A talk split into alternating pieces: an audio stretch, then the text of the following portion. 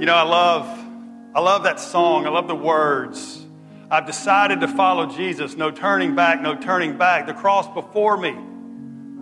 There's no turning back. You see, when God's word tells us this. When we accept Jesus into our heart, like truly accepting, man, there's no, there's no turning back. Like there aren't any Christians that say, I think I'm a Christian. I'm pretty sure. Because when Jesus invades your life, there's no doubt what just happened. Amen? Amen. You can be seated. Thank you, Tracy. Thank you, Tyler. If, uh, if any of you weren't here, oh, thanks. If any of you weren't here when I was doing that connect time, which actually trips me out every time I have to do that. It's not my thing. I'd rather, I'd rather sing it to y'all, but, you know, just what it is. But if you weren't here, my name's Chris Kellum, and I'm the worship leader here, and it's, it really is awesome that you're here today. And one of the things I want you to know, uh, I get so excited to uh, just to have the opportunity to, de- to deliver God's word. And the first thing I want you all to know is that, man, some stuff's going on here. And I, I, I mentioned a little bit of it earlier. Some stuff's going on here at this church that is that is a reason for us to be excited. It's a reason for us to celebrate because God is changing lives here. God's changing lives, and I, I'm, I'm so blessed to be able to watch it. I'm so blessed to, to be able to see someone accept Christ into their heart. I'm so blessed to see somebody that man's like, man, I don't know about this church thing, but like they slowly start getting there Jesus, as I hear all the time. They slowly start allowing him into their lives. And you know, man, things, crazy things happen when, when, when, when that happens. Like their lives just, it's radical. And I love watching it. Well, look, our scripture today is Exodus 21 through 3. Now, we're in the middle of a 10 week sermon series, and it's on the Ten Commandments. This is week three. What I got was, should have no other gods before me. Let me read it real quick. Exodus 21 through 3. If you have your Bibles, you can turn to it. It should be up on the screen. And the Lord, and God spoke all these words. I am the Lord your God who brought you out of Egypt, out of the land of slavery. You shall have no other gods before me. No other gods before me. You know, Polly and I have, my wife Polly, she didn't have three kids Riley, Reed, and Anna. And man, you know, it's, it's, it's a trip. And, and y'all know as a parent, I mean, you love these kids so much. In fact, there's, there's really not words to describe the love that you have for them, is there? I mean, there's not. And, you know, I think a lot, you know, what, what would happen if Polly and I had not instructed them on how to live? What, what would have happened if we had not if we had not done that, if we had never taught them the difference between right and wrong. Man, I can't even imagine. My house would probably be a, just a rubble. My kids would have destroyed it. And I really can't imagine. But you know, when, when, when they were babies, Riley, my oldest, and Anna, my youngest, they were so good at taking instructions. You know, you could be like, Riley, baby, I, I, I need you to do this, or Anna, I need you to do this. And they were so, they always wanted to please, and they were so good at it. You know, they may not have agreed with it, but, but they did it. Well, then came Reed. All right? Well, see, he didn't see life quite that way. He, didn't—he wasn't so sure that mom and dad always had the answers. But we did everything we could to instruct him on the right and wrong things to do, to give him guidelines for life. When, uh, when he was about two and a half, Polly and I moved over to the house that we're, we're in now. And, um, you know, the, the, where we were before, the street was a little bit busier than it is. And so when he was little, you know, all the kids were like, hey, man, don't, don't run out into the street. And so he knew, you know, all of them knew, right? There was no problem with Riley. But with Reed, he like would always want to run out there. And, and the concrete was that gray color. Well, the street was the black. So I was always going, okay, hey, Reed, look, let's don't get the black. Let's don't go out in the street. And he, you know, it was fine. He was little. So then we moved to our new house, right? And my neighbor, Paul, at the time, I was sitting out there talking to him. probably the first week that I was there.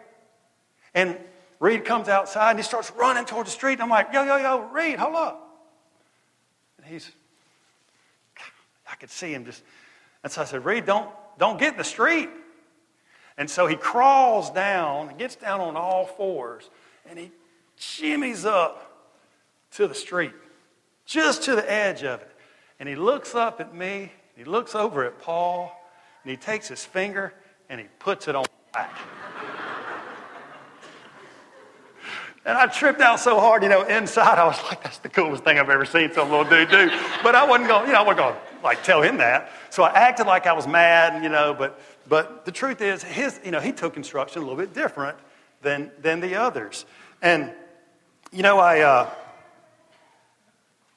you know, but, but Polly and I, when, when we were raising them, giving them instructions on, on what to do, instructions on, on how to live, it, it wasn't because we were mad at them.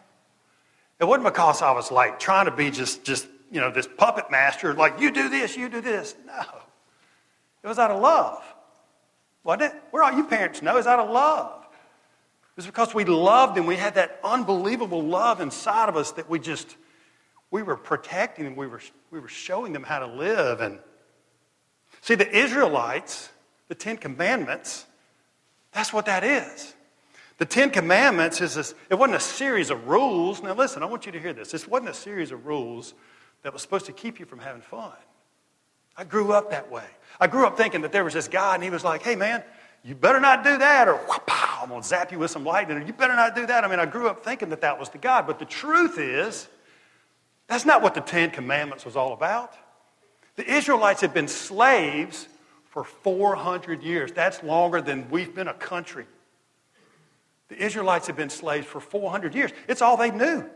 It literally is all they knew. God was giving them laws, He was giving them guidelines out of love, out of grace. Not because He was a dictator, but because He loved them.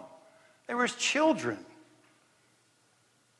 So we're looking at today having no other gods before Him. And, you know, I, uh, in researching all this, I, I, got to, you know, I got to really check out and learn a lot about the other gods. You know, back then it was common practice to have to worship gods of everything. And there was God of the moon, God of the stars, God of this, God of that, God of the crops. I mean, you name it, and there was a God of it. In fact, there were a lot of times there were his and her gods.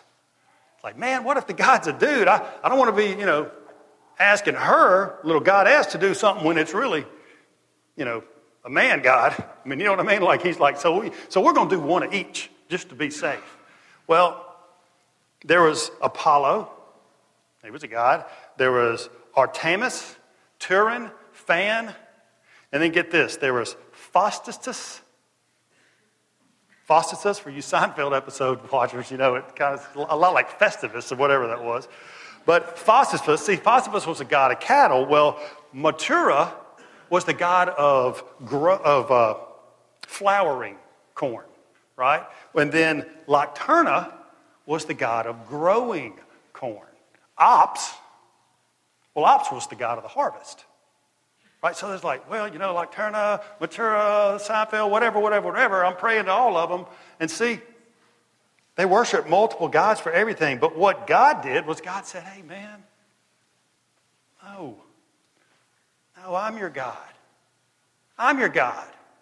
And I think he says that to us today. I think he says it, I know he says it to us today. All the things we worship. And what I'm talking about is anything that we put before him. Anything. I mean, it doesn't have to be, you know, Lacterna. It can be anything. In our lives, we play baseball. My son plays baseball almost every weekend. We have to make a point not to put baseball before Jesus, right? Other gods. So, look, they worshiped all these other gods. And that's all they were. God was saying, no, no. You know, the book of Exodus was written by Moses. And I think that's really cool, you know, that the book, the, uh, Moses wrote a book and like we can read it today. That is that's pretty solid, you know. I mean, I really think that's cool. But it was, it was written to record the events of Israel's deliverance from Egypt and then their development as a country, as a nation. Many years before the Israelites were slaves in Egypt, there was, there was this big famine, right? And it devastated, it devastated the land. And, and so in order to survive, the Israelites had to take off. They, they left. They, they left and went south of Canaan into Egypt, and then they were like, man, we're going to kick it here in Egypt for a little while. And, and then Pharaoh was like, man, all of a sudden, you know, there was a few of them, and now there's literally millions of them. And so I'm going to make the Jewish population, the Jews are now going to become our slaves. And he forced them into slavery. But you know what? God wasn't about to have his chosen people being slaves in a foreign nation. That, that, that, that just wasn't what he was going to do. So he raised up Moses. He raised up Moses. And Moses came along, and Moses, and all of a sudden he appears to Moses, and, and he was like, Moses, you're going to lead my people into the promised land. Because, see, I got a, I got a special place picked out for y'all, and, and y'all, you're going to lead them, Israel, to a new home. Oh, and by the way, Moses, you're going to go to Pharaoh, and you're going to tell him, hey, man, I want, you're going to have to let my people go. I mean, I know it's all free labor and all, but you're going to have to let them go. And Moses was like, what? Like, for real? Like, you, you want me to go to Pharaoh? I mean, he could just, whoosh, I'd be dead, but you want me to go to Pharaoh? Like, why me, God? Why me, God?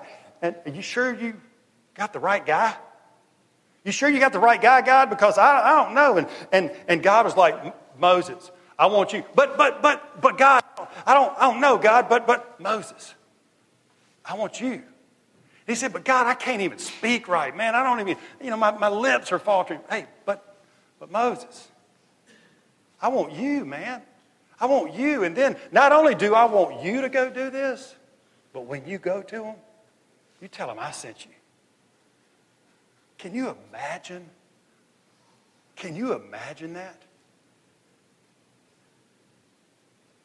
Golly, I, I think about that sometimes, and I think, you know, how hard that must have been for Moses, but he was being faithful. And he did that. And so Moses does what God tells him to do. And look, honestly, it, it, was, it was tough on him. He had it rough. He had it rough for a little while. And Moses goes back to God and he's like, Why are you bringing all this trouble on your people, God? Is this really why you brought me here? Is this really why you brought me here? And then, and then I love this. Something amazing happened. Something amazing happened. God looks at, God, God looks at Moses and he says, Hey, Moses, now, now, you'll, you'll see what I'm about to do to Pharaoh. And because of me, he's going to let you go. He's going to let our people go because of me. And then God makes this series of statements that become known as the I wills. Actually, it becomes known, it becomes known as the foundation for the entire nation of Israel. They actually celebrate it. It's what the Passover is all about. So if you have your Bibles today, turn to Exodus 6, 6 through 7. I know this is a lot of history, what I'm trying to throw out, but just bear with me. Therefore, say to the Israelites, this is God speaking to Moses, I am the Lord, and I will bring you out from under the yoke of the Egyptians. I will free you from being slaves to them, and I will redeem you with an outstretched arm, with mighty acts of judgment. I will take you as my own people, and I will be your God. And then you will know that I am the Lord your God who, who brought you out from under the yoke of the Egyptians. It could be so easy for us just to read over that, right? But see, what happened is, is God was saying, Moses, go tell them this. Go tell them this. Go tell them. If you're taking notes, I want you to write this down. God made them four promises right there. Four promises. He says, one, I'll, I'll free you from your oppression. I'll free you from your oppression. And then two, he says, I will rescue you from your slavery in Egypt. And three, he says, I'll redeem you with powerful arm and mighty, mighty acts of judgment. And then four, he says, I'll claim you as my people, and I I will be your God. Well, we all know the story. We know what happened. Did the promises come true? Yeah. Because at that point, you see, at that point, God unleashed a series of plagues on Pharaoh that literally decimated the entire land. And the Israelites were freed. They were freed. Series of plagues, and Pharaoh's like, I'm out. Y'all go. Take off. And so he frees the Israelites. But then something else happened. He sat there for a little while and he's like, Whoa, what did I do? Man, I had all this free labor, had all these good workers, and I was getting all this stuff done, and like, now I don't have them. So he realizes, all right, I, I'm, I'm going after him. And so he decides, Pharaoh says, man, I messed up. I'm going to get him. I'm going to get him. And he takes off. He catches up to them. And when he catches up to the Israelites, one, don't you know they're fired up about being free? You know, they're probably pretty excited about not being slaves, right? And then they get up, and I can just picture it, man. They're sitting there, and there's this beautiful Red Sea. I wonder how many of them had actually seen that as slaves. They see the Red Sea. I can picture the excitement that they had. But then they turn around on the other side, and all of a sudden there's an Egyptian army coming to get them, coming after them. Could you imagine that? That roller coaster?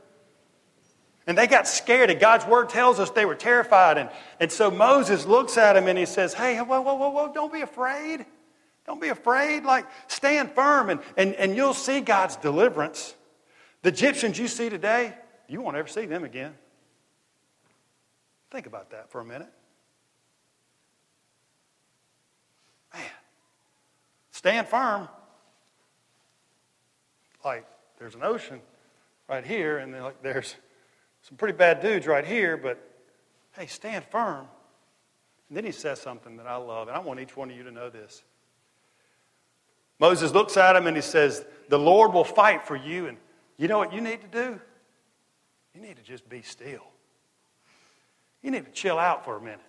You need to put all that worry aside and just let God fight for you.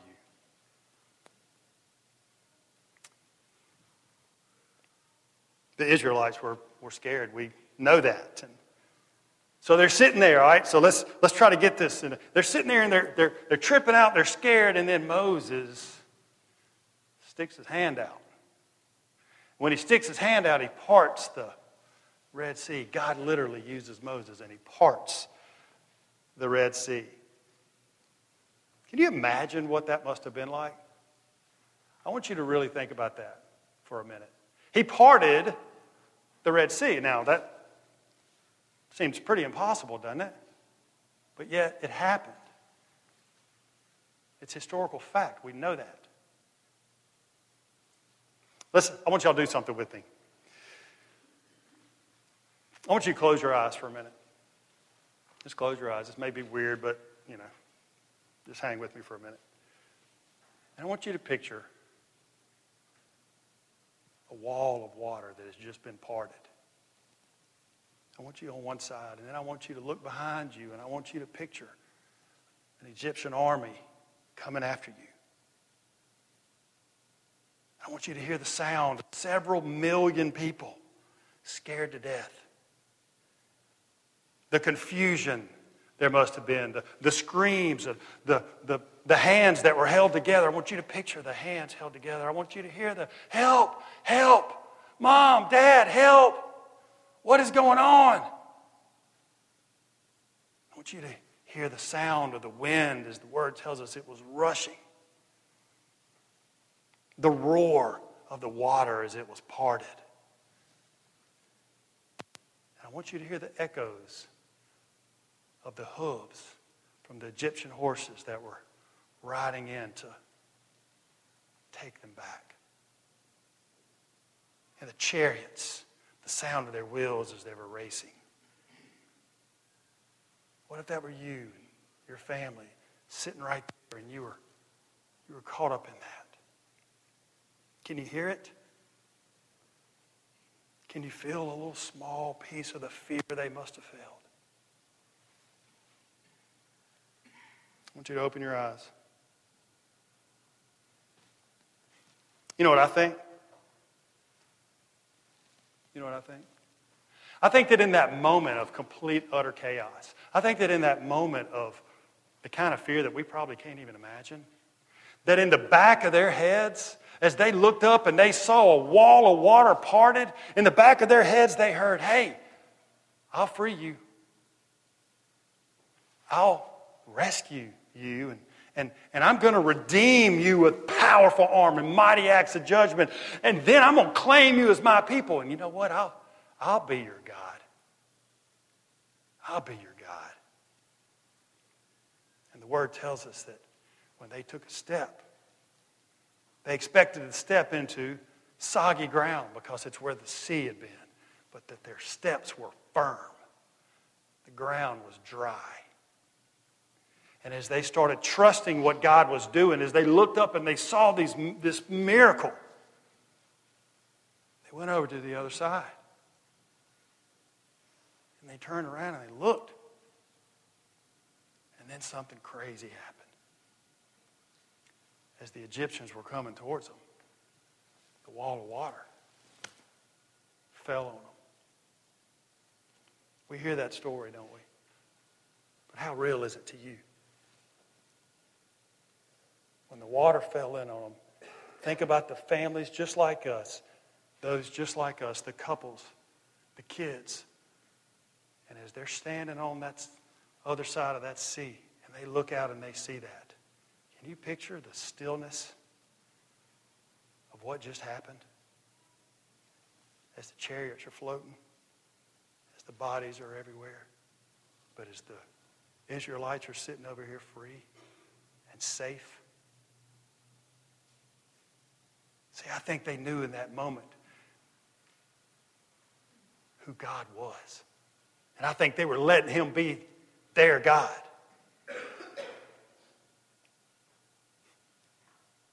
It's crazy, isn't it? Crazy awesome. If you have your Bibles, turn to Exodus 14, 31. I love this. It says, And when the Israelites saw the great power the Lord displayed against the Egyptians, the, the people feared the Lord and they put their trust in him and, and in Moses, his, his servant. And so, listen, I'm here to tell you today I'm here to tell you today that when you put your trust in Jesus, when you believe in Jesus, then God's promises, all those promises He made, you can be a recipient of that promise, of all those promises. They're there for you. They're there for you. They're there for me. Do you believe it? I mean, do you really believe this? Because if you believe this, then it will radically change your life radically change your life. God's promises are for real. And if we will start believing this, and if we'll put other gods aside, if we'll put these things, man, that we keep putting in front of Him, if we'll just put them aside, God's promise to redeem you, God's promise, He promises us in, in Psalm 40 that, man, he's, He'll pull you out of the miry pit, the muddy pit. He'll pull you out just as he did the Israelites. He promises that this captivity that you're in, he's going to pull you out of it. You don't have to settle for less than God's best for you. Some of you need to hear that today. And I'm telling you, don't settle for less than God's best for you. That's what Satan wants. It's exactly what Satan wants.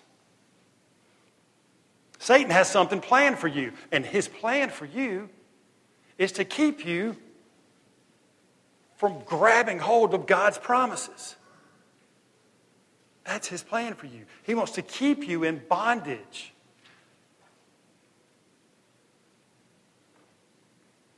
Right now, some of you may find yourself in bondage. I know that's kind of a crazy sounding word, but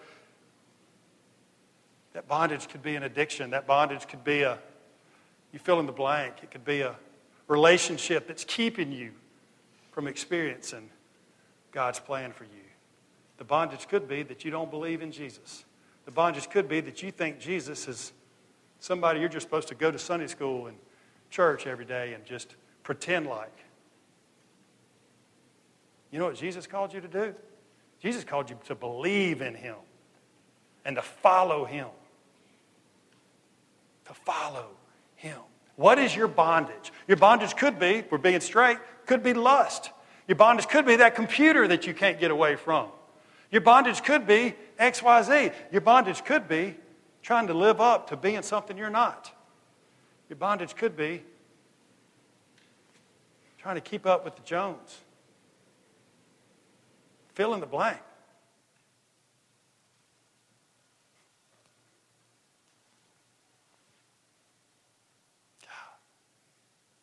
You know, it could be that you find yourself slave to something and, and you know that whatever it is, whatever it is, y'all, only you knows this, that it's keeping you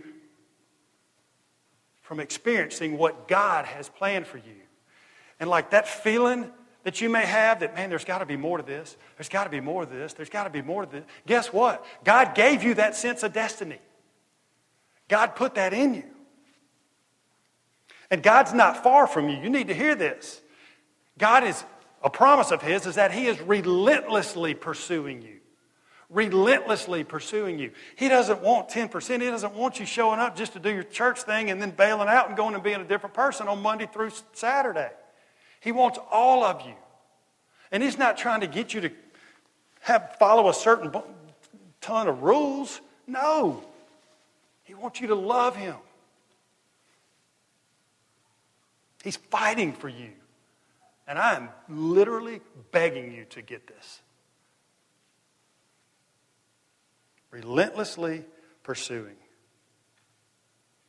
God has put you on this planet at this exact time. This was real hard for me to get. It took me years to understand this. But God has got you here on this planet, on earth, right now, for a reason. And it's His reason for your life. And all you got to do is go to Him to figure out what it is. How do you know that, Chris? How do you know that? I love Psalm 139 16. You saw me before I was born. Every day of my life was recorded in your book. Every moment was laid out before a single day had passed. See, God knows you better than you know yourself. You don't live your life to get to God. You go to God to live your life. You know what I mean by that? We don't wake up and play God thinking we're about to earn our way into heaven. Because God could not be any more clear. There is no earning your way to heaven. You're not going to, there's going to be, he tells us, there's going to be people that knock at the door God, I've been, to, I've been to Sunday school every single week, my whole life. But did you know me? God, man, I helped the, I helped the poor man forever and ever. But did you know me?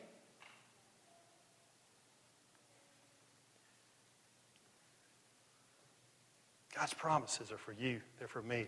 And see, God says this He says, Trust in me and you'll have safe pastures. And, and God says, Commit yourself to me and I'll make your righteousness shine like the dawn. And God says, Me, come to me. And guess what? I'll give you rest.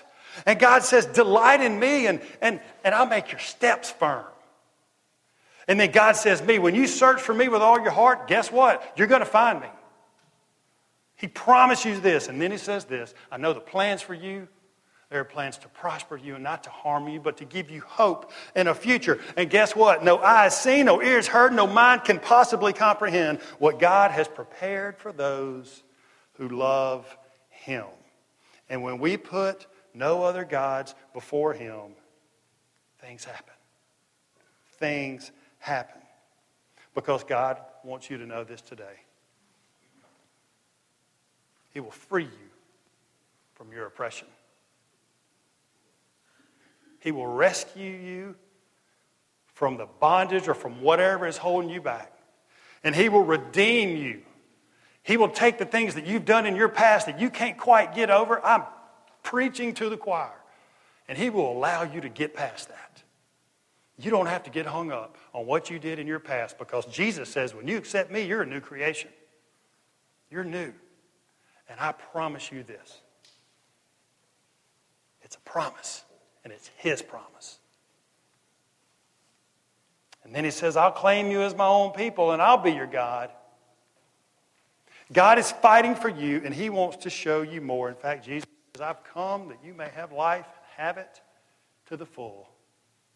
Have it, some other translations say abundantly. I don't know about you, but I'm down with some abundant life. I'd like to have that, right? And I know this. I know that since my life before I met Christ, when I was trying to keep up with the Jones and I was doing everything in my power to appear like a good Christian dude, when the truth is I was trying to disprove him. I didn't believe him. I thought Jesus was a myth. I thought it was a joke. That I, I took a step one day. And you know what happened? I took a step, not because of what somebody said to me, was because they looked at me and, and I said, Man, you think God is really going to send a really good dude to hell? And he didn't answer me. But it was the look in his eye, and I melted. I melted because I knew what was happening. I knew there wasn't going to be any earning my way into heaven, no matter how nice I was to people, no matter how many times I even went to church. And what Jesus wants for you is an abundant life, and I'm here today just to let you know to take the gods and put them aside and accept his promises. And he will redeem you, he will restore you, he will give you life that you literally cannot comprehend. If a God can create this, if a God can part to sea if a God can raise his son from the dead, do you think your past is going to be a problem for him? No. No. So, what do we do, Chris?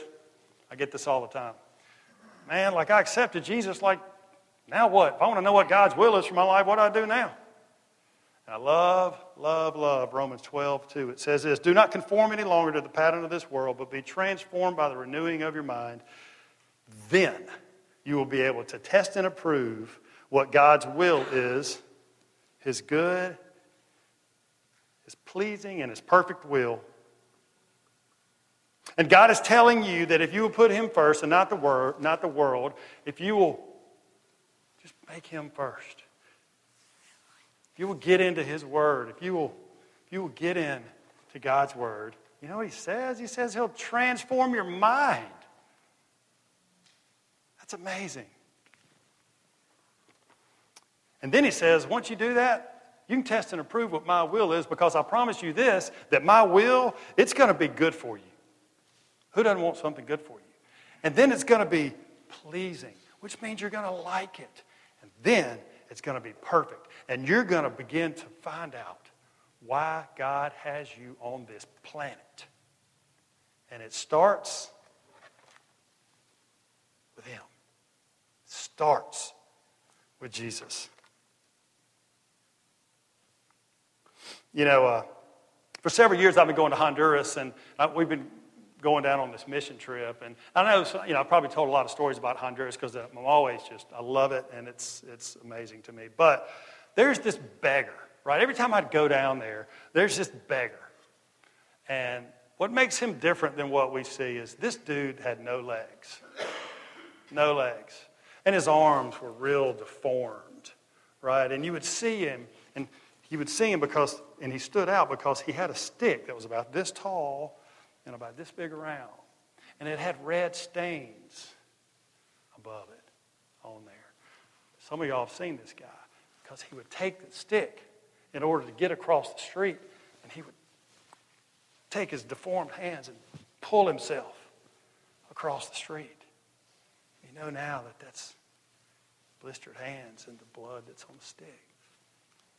Well, he would pull himself across the street, and I was always tripped out by it because I would see the sores on his body as he attempted to get across the street. And I would, I would I would hear the groaning. I would hear the sounds coming out of him as he was pulling himself.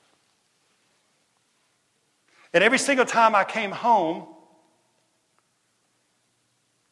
I was scarred by this guy.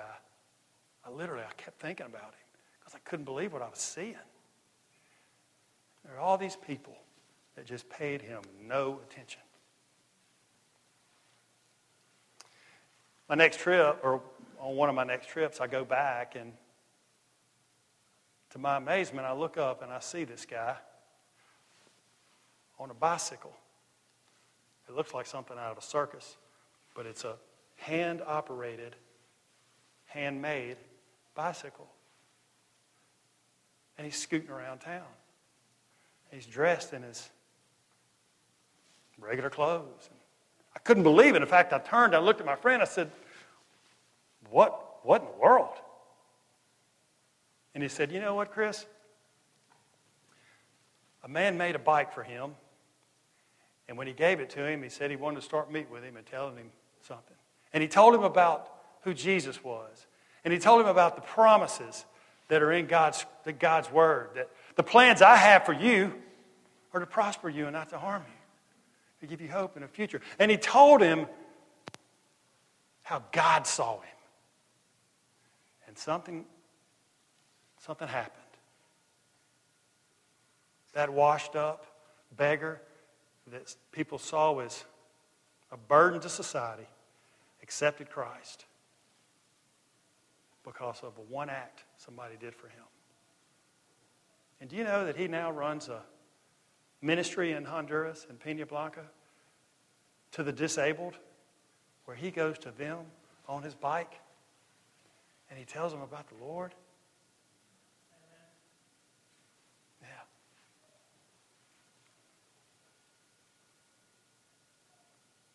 There's some of you here today that are running. I know it. You know it. And thing is, you know that I do.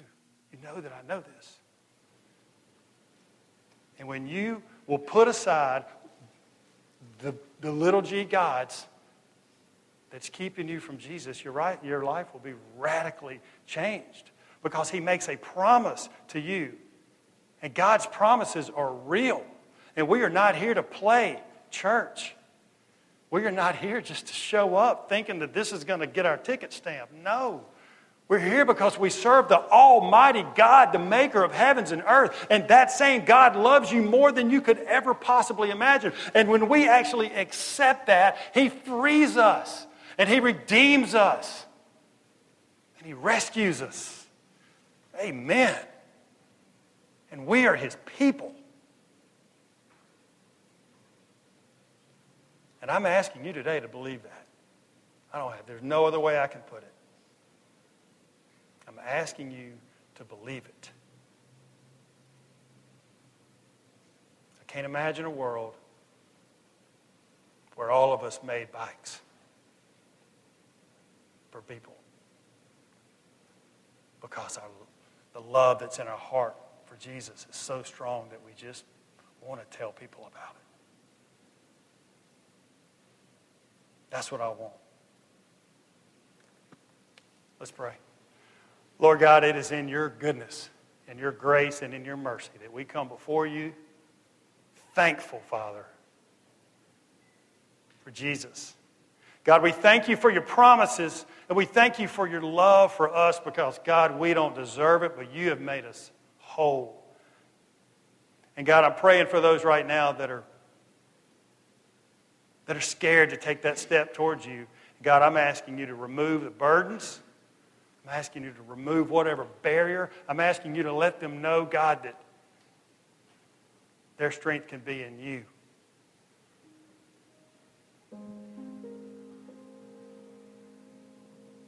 Jesus, thank you for grace and love and mercy when we don't deserve it. And God, you tell us each morning that when we wake up that, Lord, you've, you've poured new mercies out on us. And so we praise you for that. Thank you, Father. In Jesus' name.